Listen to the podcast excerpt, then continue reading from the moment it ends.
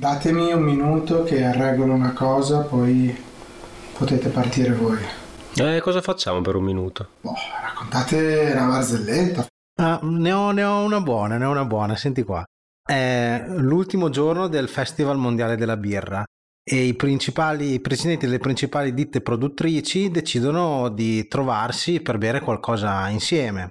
Quindi arriva il presidente della Corona e ordina al barista: Ehi tu, mh, mm, dammi la birra migliore del mondo, una Corona.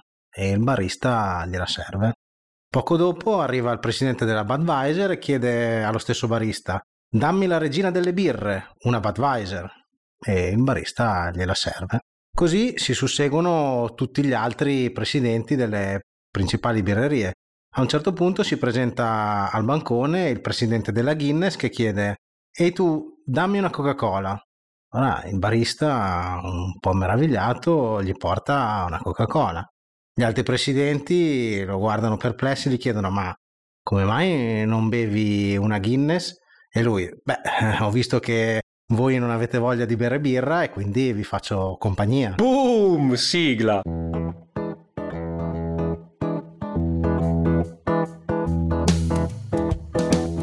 Allora, episodio 2x5 di due microfoni e una birra. Oggi challenge in salsa inglese. 2x5 mm, cosa significa? Ma sì, dai, come una volta quando invece dello streaming trovavi le serie in un altro modo, ed erano numerate così, cioè numero di stagione per numero di episodio. Guarda, non so di cosa stai parlando perché io non l'ho mai fatto, ho sempre acquistato DVD originali. Sicuramente. Sicuramente. Sai invece chi è che ha sempre ricercato l'originalità? Sento puzza di un gancio pazzesco. Ah, esatto. Il CAMRA, ovvero il Campaign for Real Ale. Beccati il gancio. Vabbè, se non l'avete mai sentito nominare, è arrivato il momento di fare due chiacchiere su questa associazione inglese che ha letteralmente salvato gran parte degli stili storici britannici, tra cui i due che sono in sfida oggi. Bene, allora ne parliamo un, po' più approfonditamente. Il Camra nasce nel 1971, quindi anche abbastanza di recente, dalla passione per l'autentica birra inglese dei quattro soci fondatori. Lo scopo dell'associazione era quello di riportare in auge gli stili di un tempo che stavano andando perduti. E qui potrebbe esserci la prima domanda, ovvero ma come mai in Inghilterra la quasi millenaria tradizione brassicola era a rischio? Beh, mm, soprattutto in quegli anni, eh, perché sembra strano se pensiamo ai giorni nostri, ma nel contesto degli anni 50 e 60 in Gran Bretagna il mercato era stato cannibalizzato dalle lager bionde e leggere in stile ceco e tedesco. Quindi stout, porter, IPA, barley wine e eh, i due stili oggetto della, con, della contesa di oggi, ovvero mild ale e bitter, stavano cadendo nel dimenticatoio. Sì, la situazione era piuttosto drammatica perché sempre meno birrifici producevano questi stili e sempre meno pub li servivano ai clienti. Eh, tra l'altro questo era un po' un circolo vizioso perché i costi produttivi si facevano sempre più alti per una domanda che restava comunque bassa, perciò mancava davvero poco per decretare la morte di queste storiche birre. Poi per fortuna è arrivato il CAMRA che, fun fact, inizialmente era l'acronimo per Campaign for Revitalization of Ale, ma ci ha messo poco a capire che era troppo lungo e articolato e quindi l'hanno cambiato in Campaign for Real Ale. E nuova domanda Joe, oggi è tipo interrogazione. Ma cosa ha fatto e cosa fa ora questo Camra? Allora, in origine si occupava prevalentemente di aiutare i piccoli produttori e i publican, che ancora producevano e servivano birre tradizionali che venivano promossi tramite un magazine dal titolo What's Brewing. Eh, in seguito l'influenza del Camera si è allargata attraverso la pubblicazione annuale di una sorta di guida Michelin, dedicata però ai migliori luoghi dove bere una Real Ale.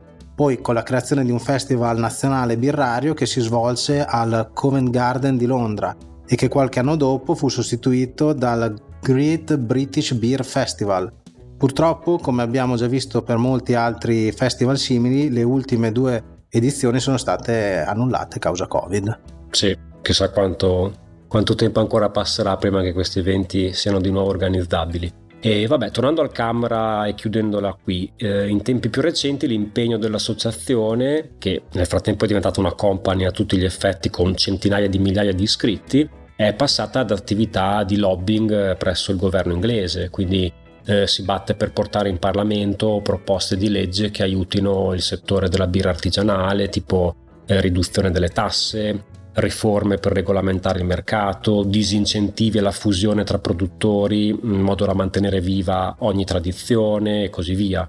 E, ehm, in più ha creato due premi che nel tempo si sono fatti particolarmente prestigiosi, ovvero Miglior Birra d'Inghilterra e Miglior Pub.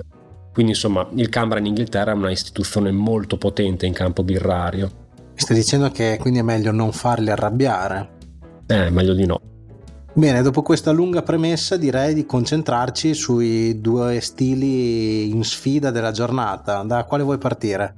Non so, dai, dimmi qualcosa che non so sulle mild. Ci provo, dai. Le mild ale sono birre molto beverine che vengono solitamente bevute molto fresche, dove con fresco non si intende in questo caso la temperatura di servizio, che è comunque bassa, sui 6-7 gradi, ma si intende birre eh, fresche di produzione, quindi appena prodotte. Sono poco alcoliche, solitamente tra i 3 e i 4 gradi, con sapori dolci e morbidi, vagamente fruttati. La diffusione maggiore di questo stile avvenne in Galles, eh, dove diventò in breve la birra della working class. Parliamo del 700-800, in piena rivoluzione industriale, e in Galles le miniere di carbone erano il lavoro più diffuso. Una volta finito il turno si andava tutti al pub a bere una mild ale che veniva preferita alle altre birre più acide di quel periodo. Ci diamo una piccola spiegazione. Siamo ancora in un periodo pre-Pasteur, quindi i lieviti sono ancora sconosciuti e anche l'igiene degli impianti produttivi diciamo che lascia un po' a desiderare. Perciò le birre lasciate a lungo in botte finiscono per essere attaccate da lieviti selvaggi che la infettano donandole quel tipico sapore acido e purtroppo dona ai minatori anche qualcos'altro, quindi nausee, diarree. Eh, le mild invece venendo consumate subito dopo la produzione si salvano da questa infezione selvaggia e per questo diventano la birra più consumata. Eh, le birre acide finiscono quasi nel dimenticatoio, ma questa è un'altra storia. Quindi praticamente mi stai dicendo che essendo fresca la birra il lievito non aveva il tempo di agire, quindi di produrre quegli effetti esatto. indesiderati. Bene, comunque le mild eh, restano comunque in voga a lungo, non solo nel Galles, ma anche nelle campagne inglesi, soprattutto a Londra, prima di venire soppiantate dalla bitter. Oh, quindi lo scontro entra nel vivo. Bitter che in inglese vuol dire amaro, quindi sono birre amare? Non proprio. Va contestualizzato. Uh, come abbiamo visto, uh, le birre del momento in quel periodo uh, erano le mild, sì, ma anche le stout. Recuperate la puntata loro dedicata nella prima stagione di questo podcast se non l'avete già ascoltata, mi raccomando. Mild e stout sono stili piuttosto dolci, con un indice di amaro o ibu molto basso, più o meno sulla decina le bitter in confronto a loro sono effettivamente più amare, anche se difficilmente superano i 20-25. Sì, come già visto moltissime altre volte, anche questo stile ha origine da un'esigenza particolare, in questo caso quello dei publican, di servire un prodotto quanto più simile a quello che il consumatore beveva a casa. Cioè, spieghiamo meglio. Con l'arrivo sul mercato delle prime bottiglie di vetro, la birra comincia ad essere un piacere anche domestico, oltre che eh, limitato a bar e pub quindi tutto bene se non fosse che il vetro ha ottime proprietà conservative a differenza dei contenitori che venivano utilizzati nei locali. Perciò spesso la birra dei pub aveva sapori peggiori di quella imbottigliata. La soluzione fu quindi quella di aggiungere luppolo alla ricetta che, come sappiamo, il luppolo è un ottimo disinfettante naturale e però porta anche ad amaricare maggiormente la birra, quindi un amaro più persistente, sapori terrosi dati eh, dai tipici luppoli inglesi e, e otteniamo quindi delle, delle mild più luppolate che prendono il nome di bitter. Ok, quindi possiamo dire che oh, una bitter è una, una, pale ale più luppolata, quindi anche questa challenge un po' tra madre e figlia, quindi uno scontro in famiglia. Esatto, che si terrà dopo le nostre beer experiences. Sigla! Sigla.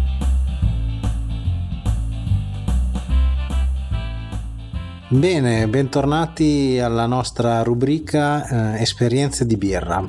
Quello di cui vi voglio eh, parlare oggi è della eh, mia prima esperienza con una bitter in quanto è stata la prima birra che ho fatto in casa come homebrewer con eh, il mio primo kit. Quindi eh, quello che eh, vorrei trasmettere in, in, in, in quest'oggi è un vademecum degli errori da non fare quando si vuole fare una birra in casa, visto che la mia prima produzione fu piuttosto scadente. Partirei eh, innanzitutto dalla parte di eh, sanificazione. Feci sicuramente una sanificazione sbagliata sia dei, dei materiali che eh, diciamo del, del, mosto. Nella prima parte eh, sanificazione dei materiali fu addirittura eccessiva. Non badai alla quantità del sanificante, ricordo che usai del, del metabisolfito e quindi lasciai un odore di zolfo sul, sul fermentatore che eh, rimase per, per, anche per tutta la fermentazione. Il tipico sentore che uno si aspetta da una esatto. bella birra. Dall'altro lato invece eh, non, non, feci nessun tipo di diciamo sanificazione del mosto, quindi neanche un, non lo riportai in temperatura, ma semplicemente mescolai la, la melassa del kit eh, con l'acqua che quindi poteva effettivamente avere qualche... Cioè con acqua a temperatura ambiente. Esatto, esatto. Cosa può andare male? Esatto, scaldai solo un po' il, la lattina a bagnomaria per renderla un po' più fluida, ma poi me, la mescolai con acqua a, a temperatura ambiente, quindi anche da quel punto di vista lì poteva partire qualsiasi tipo di infezione. Quindi non ci fu bisogno di nessun tipo di raffreddamento del mosto perché era già eh, eh, a temperatura ambiente. Dopodiché eh, inoculai il lievito direttamente versandolo nella, nel, nel bidone senza fare nessun tipo di starter quindi adesso magari eh, faccio un bicchiere d'acqua con un po' di zucchero mm, classico, per, sì, per far partire un po' i lieviti prima di versarli dentro al fermentatore. Lì invece versai direttamente la bustina dentro il fermentatore diedi una bella mescolata chiusi il fermentatore e poi lo lasciai in garage a casa dei miei genitori a fermentare qualunque temperatura eh, ci fosse giorno e la notte. Mentre adesso mi sono fatto una piccola, una piccola cella con un vecchio frigo a temperatura un po' più controllata. Quindi sì, di errori ne, ne, ne commisi tanti. La birra che venne fuori fu una birra assolutamente... Cioè, fu bevibile ma, ma assolutamente anonima con appunto il, il risultato di tutti questi errori che ho, che ho appena elencato. Beh, come dice la saggezza popolare, sbagliando si imparano. Sì, dai, nel tempo, rimanendo sempre nell'ambito delle, delle birre da casalinghe e da kit, sono un po' migliorato, ecco, con, con l'esperienza di questi errori. Io invece vi racconto di questo fatto, ovvero che la bitter è stata la, il primo stile di birra che è stato acquistato sul mio e-commerce anni fa. E se non ricordo male era la Croc di BSA, eh, cioè Birrificio Sant'Andrea, che è un birrificio abbastanza noto di Vercelli. È birrificio che conobbi a una fiera della birra artigianale a Ferrara. E ricordo che mi colpirono perché eh, dichiaravano l'uso di riso carnaroli in aggiunta al malto d'orzo nella ricetta e siccome ero molto scettico sull'utilizzo di questo cereale per birrificare e solitamente non è una buona idea farlo, quindi se lo leggete in certe etichette diffidate come ho diffidato io, eh, la con poca convinzione e invece alla fine era una birra equilibrata, con buoni sentori e che alla fine è finita nel mio catalogo.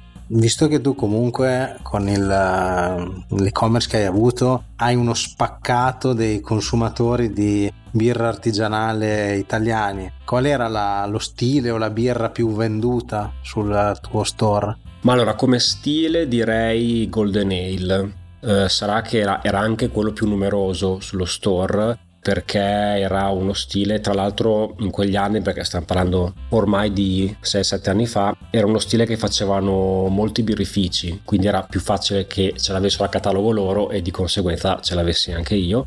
Quindi sì, la Golden Ale era, era quella che andava venduta per la maggiore, soprattutto la prima Lux di Camun, che è un birrificio fra Piemonte e Liguria. E poi c'erano anche le stout, andavano molto bene. Golden Ale e stout erano sicuramente gli stili prevalenti. Poi sì, di, di, contro ricordo che si passava a stili completamente differenti, come ad esempio delle barley wine, quindi magari vedevi lo spaccato di, del consumatore classico che quindi si prende la birra tranquilla, mm, sa di poterla bere senza grandi fronzoli che è la Golden Ale e poi magari quelli un pochino più esperti che vanno su stili come il barley wine con dei sentori particolari, con delle acidità importanti, quindi insomma un consumatore sicuramente più, più consapevole. Ecco. Non era ancora partita la moda delle IPA, APA e dell'amaro spinto al massimo. C'era, c'era già, però in effetti non come, non come adesso. Era, era, il momento in cui le IPA erano ancora un mezzo esperimento, c'erano delle gran black IPA, stavano iniziando ad affacciarsi le white IPA, quindi era ancora una roba un po' questo, questo mescolone, questo calderone di, di, di, stili, però non stava ancora emergendo effettivamente IPA e APA come, come sta succedendo adesso invece, quindi, quindi sì, erano abbastanza diversificati gli acquisti da quel, di quegli stili. Bene, dai, parlando di tutti questi stili mi è venuta sete, che ne dici di uh, partire con la nostra challenge? Challenge sia, sigla. Sigla. Il primo stile in sfida sarà il mild, per la precisione una dark mild che abbiamo trovato presso il birrificio Torre Mozza di Rovigo. Il birrificio è, nasce nel 2019, quindi è molto recente, a Rovigo appunto, e si ispira alla tradizione inglese. E il nome deriva dalla, dalla storia della città, che è di origine medievale e in cui svettano i resti della cinta muraria con queste due torri, una delle quali, la torre Grimani, è appunto mozza per via del crollo della parte superiore e il logo del birrificio invece è composto da un pentagono rovesciato racchiuso da due spighe e da un luppolo al centro del lato superiore e anche questa eh, richiama la planimetria storica delle mura del castello.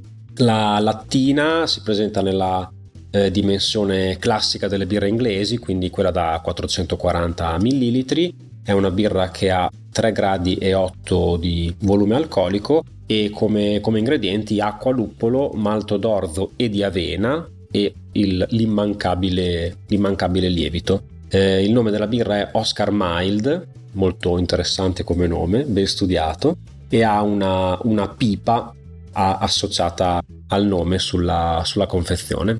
Bene, passiamo all'esame visivo. Ora, la prima cosa che mi salta all'occhio è che in base a come abbiamo definito lo stile, mi sarei aspettato poca schiuma, invece quando l'hai versata ha fatto subito un sì, bello, schiu- un eh, bello sì, schiumone. Sì, era Poi è, è, poco persistente perché è andata via piuttosto in fretta, comunque è una schiuma di colore beige, direi a grana mista, e la birra ha un colore ambrato, lo definirei. Sì, abbastanza eh, torbida. Sì, piuttosto torbida.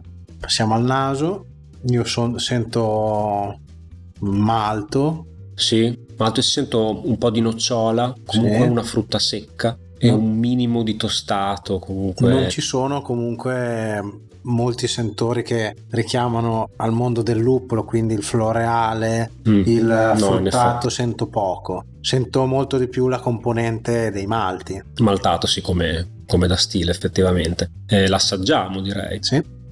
Sì, le note maltate sono confermate anche, anche, in bocca, dove si sente anche questa leggera tostatura. In effetti, eh, per, questo, per questa dark mild viene usato un malto scuro e quindi è questo che gli dona questa sensazione tostata. È poco carbonata, ci sta nello stile e con un corpo piuttosto esile, secondo sì, me. Sì. Quindi direi che ha tutte le caratteristiche che deve avere questo stile. Non ha un, un, gusto molto intenso, quindi è una birra piuttosto, cioè che si accompagna bene a un pasto secondo me, perché non è esageratamente intensa. Sì, retrogusto e retroolfatto sono quasi se ne vanno molto, molto rapidamente, però è anche cioè, fa parte del gioco. Queste erano birre che, come avevamo raccontato, sì, devono essere beverine da post lavoro, quindi bisognava berne secchiate. Sia i public anche i consumatori avevano quell'ambizione lì, quindi va benissimo così. Ricordiamo che la temperatura di servizio è 6-7 gradi e il bicchiere in cui berla è la classica pinta inglese. inglese. Direi che è tutto e possiamo passare eh, alla prossima contender di, di questa challenge. Partiamo con la seconda degustazione della puntata la seconda birra è la Manchester Bitter del birrificio Marble, appunto di Manchester. È un birrificio nato nel 1997 che fa della qualità degli ingredienti il suo punto di forza e produce birre in tipico uh, stile inglese. Uh, molto famosa e caratteristica è la sua taproom, argomento di cui parleremo tra poco, che è nominata il Marble Arc.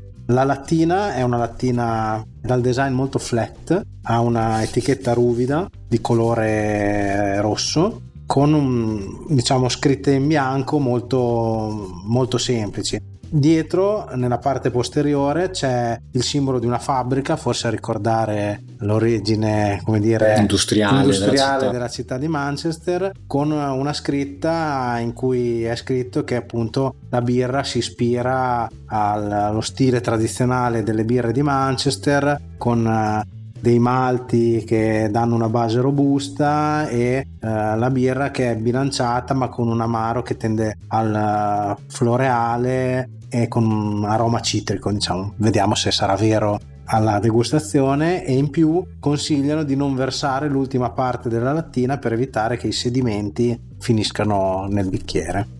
Ora alla, alla vista ha una schiuma mista come quella precedente dal colore più bianco, bianco avorio e la birra invece è più dorata e meno torbida rispetto alla precedente. Quella di prima era una dark mild, quindi ci può stare che fosse più oscura di questa.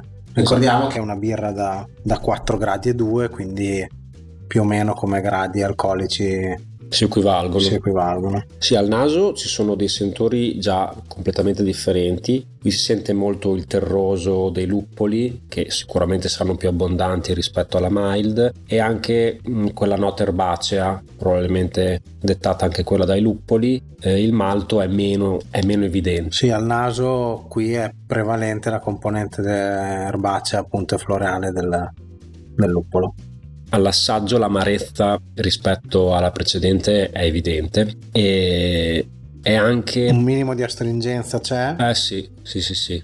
Sul finale arriva la componente maltata, secondo me. Esatto, quello che è il retrogusto è molto maltato, infatti si sente, eh, si sente un po' di biscotto, un po' di pane, ma nel retrogusto, quindi eh, in bocca e quando deglutisci no, poi torna torna successivamente. Carbonazione secondo me è giusta, non è troppo piatta, lievemente frizzante, il giusto per, per, per lo stile secondo me. Sì, è un'ottima birra secondo me, questa ha davvero, davvero tanta roba. Come temperatura di servizio anche qui siamo sui 6-7 gradi e il bicchiere è la pinta inglese. Diciamo come stagionalità per bere queste birre, secondo me sono birre che uh, si possono bere tutto l'anno Assolutamente sì. E come abbinamenti di cibo, uh, il, diciamo, i manuali direbbero il white pudding, cioè una versione salata del pudding inglese a base di cereali e carni bianche. Eh sì, direi che è proprio la morte sua per definizione. Però a mio parere si possono abbinare bene con uh, tante cose, tipo io mi ci vedo a berla in un classico pub inglese con del fish and chips, ad esempio. Pensa che invece io mh, mm, mi era venuta questa idea de, del, de, del, picnic immerso nella natura. Sarà perché questi luppoli un po' terrosi mi ricordano gli odori del bosco, gli odori della terra eh, durante i picnic, quindi mi sono fatto questa immagine in testa. Per quanto riguarda le birre consigliate, Ora, devo ammettere, eh, non ho una mild da poter consigliare in quanto questa che abbiamo bevuto oggi è una delle prime che ho bevuto, non è uno stile così comune da trovare. Quindi ah, in Italia è rarissimo no, da trovare, sì. Non ho... Ricordo che ne abbiamo bevuta una dopo una lezione uh, al corso di degustazione, ma sinceramente non mi ricordo, non mi ricordo quale fosse. Ah già, non mi ricordo neanche io.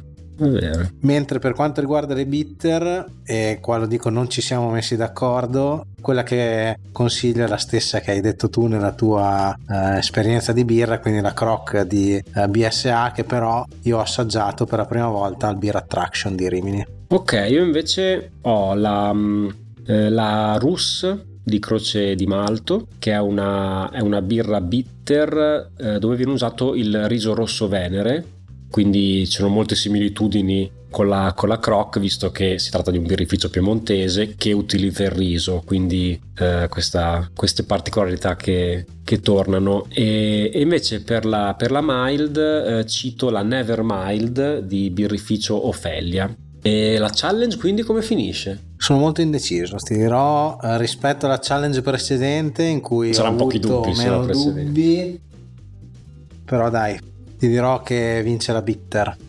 Sì, anche io sceglierò la bitter perché è molto, è molto ben fatta. Mi piace il fatto che eh, il naso e l'assaggio eh, siano poi completati dal retrogusto di malto che, che riemerge e rende tutto molto equilibrato. Sì, anche se dovessi dirti quale delle due berrei diciamo continuativamente. continuativamente probabilmente la bitter cosa ci rimane? direi il bicchiere della staffa come al solito sigla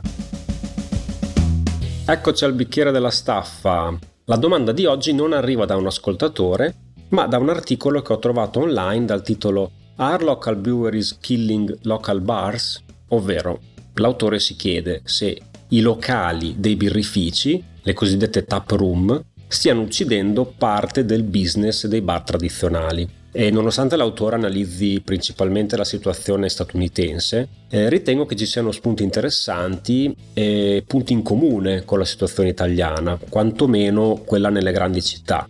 Il fenomeno è visibile già da tempo, non solo nel mondo della birra, ma più in generale in quello della vendita al dettaglio, dove una, una, volta c'erano empori e negozi multimarca, ora chi produce tende ad aprire i propri spazi commerciali, accorciando la filiera distributiva, ma soprattutto dando una riconoscibilità al proprio brand attraverso l'uso di colori sofisticati o arredamenti peculiari sono luoghi di marketing esperien- esperienziale. Ogni punto vendita avrà le stesse caratteristiche, come se fosse clonato dal precedente, in modo che il cliente abbia la stessa esperienza di acquisto anche in, c- in città distanti centinaia di chilometri, come ci insegnano Apple e McDonald's. Sì, senza divagare troppo, diciamo che da qualche anno è evidente come molti birrifici siano passati dal definirsi esclusivamente un sito produttivo al diventare un'impresa di ristorazione a tutto tondo e quindi tendono ad aprire locali molto ricercati, in ambienti moderni, location centrali rispetto ai centri cittadini, eh, dove servono cibo di qualità e si possono organizzare eventi per la comunità. Quindi insomma luoghi molto distanti dall'immaginario collettivo del pub in legno, dall'aspetto un po' tetro, le luci basse, mi vengono in mente, non so se ti ricordi, gli Irish pub che spopolavano quando eravamo uh, adolescenti, me li ricordo un po' così. Se penso a quelli che frequentavo al tempo, direi che ormai hanno chiuso quasi tutti. Sì, sì, infatti, pensavo proprio a quelli e sono stati soppiantati in gran parte dalle, dalle tap room dei birrifici ed eccoci arrivati al punto. Quindi stiamo andando verso un mondo dove i pub tradizionali scompariranno? Ma eh, sicuramente ehm, c'è un cambio di paradigma. Tempo fa chi voleva aprire un birrificio lo faceva in una zona eh, artigianale o industriale dove un capanoncino costava poco e poi faceva accordi con uh, dei distributori per vendere la sua birra. Oggi questo modello non è più così valido, cioè vendere la propria birra al di fuori della co- propria comunità diventa sempre più difficile per via della concorrenza e quindi oggi molti puntano prima a vendere il proprio prodotto uh, nel proprio locale e poi pensano al confezionamento e alla distribuzione. Da un certo punto di vista mi trova d'accordo questa filosofia. Ho sempre sostenuto che la birra debba essere principalmente un prodotto locale da consumare con la filiera più corta possibile. Poi è chiaro, a tutti piace sperimentare birre nuove, ai birrai piace allargare il più possibile il loro mercato, quindi non puoi prescindere dalla media o grande distribuzione o dagli e-commerce che ti portano a casa le birre da tutto il mondo. Sì, le tap room per come per come si stanno affermando nei paesi anglosassoni, sono un modello di business che qui in Italia si sta ancora solamente affacciando, non sono in molti ad essere organizzati con una cucina ricercata, un ambiente accogliente. Eh, nella maggior parte dei casi sono piccoli spazi ricettivi ricavati all'interno dello stesso birrificio magari, quindi arredando un'anticamera oppure direttamente in giardino. Eh, sono pensate più che altro per un cliente di passaggio che vuole assaggiare qualche etichetta prima di procedere a un acquisto. Però è già un indizio secondo me dove il mercato stia andando e ci sono anche lati oscuri. Eh già, mm, sicuramente la diffusione delle tap room potrebbe alimentare un po' di malcontento perché appunto pongono il birrificio in diretta competizione con i locali della zona che potrebbero trattare gli stessi prodotti. Arriviamo ad un assurdo per cui un birrificio potrebbe non rifornire più un locale per favorire la propria taproom oppure un locale non essere più interessato a quel brand perché eh, uscirebbe ine- inevitabilmente con prezzi superiori essendo che il birrificio eh, può eh, fornirla a, al prezzo di fabbrica chiamiamo così. Insomma è potenzialmente un grande pasticcio Un'altra ripercussione, anche se più sottile, riguarda invece la posizione di totale controllo che possono assumere le multinazionali, perché aprendo taproom e controllando la distribuzione automaticamente riducono gli spazi di manovra dei soggetti più piccoli e fragili. Però il tema mi sembra molto interessante, quindi ci saranno sicuramente altre stagioni per approfondirlo. Wink, wink. Bene, dai, direi che per questa puntata è tutto. Uh, grazie per averci ascoltato. Lasciateci un like, un commento sulle nostre pagine social per interagire con noi e farci sapere cosa ne pensate delle taproom. Un saluto da Matte e Giova e ci risentiamo tra una settimana con due microfoni e una birra. Cheers. Cheers.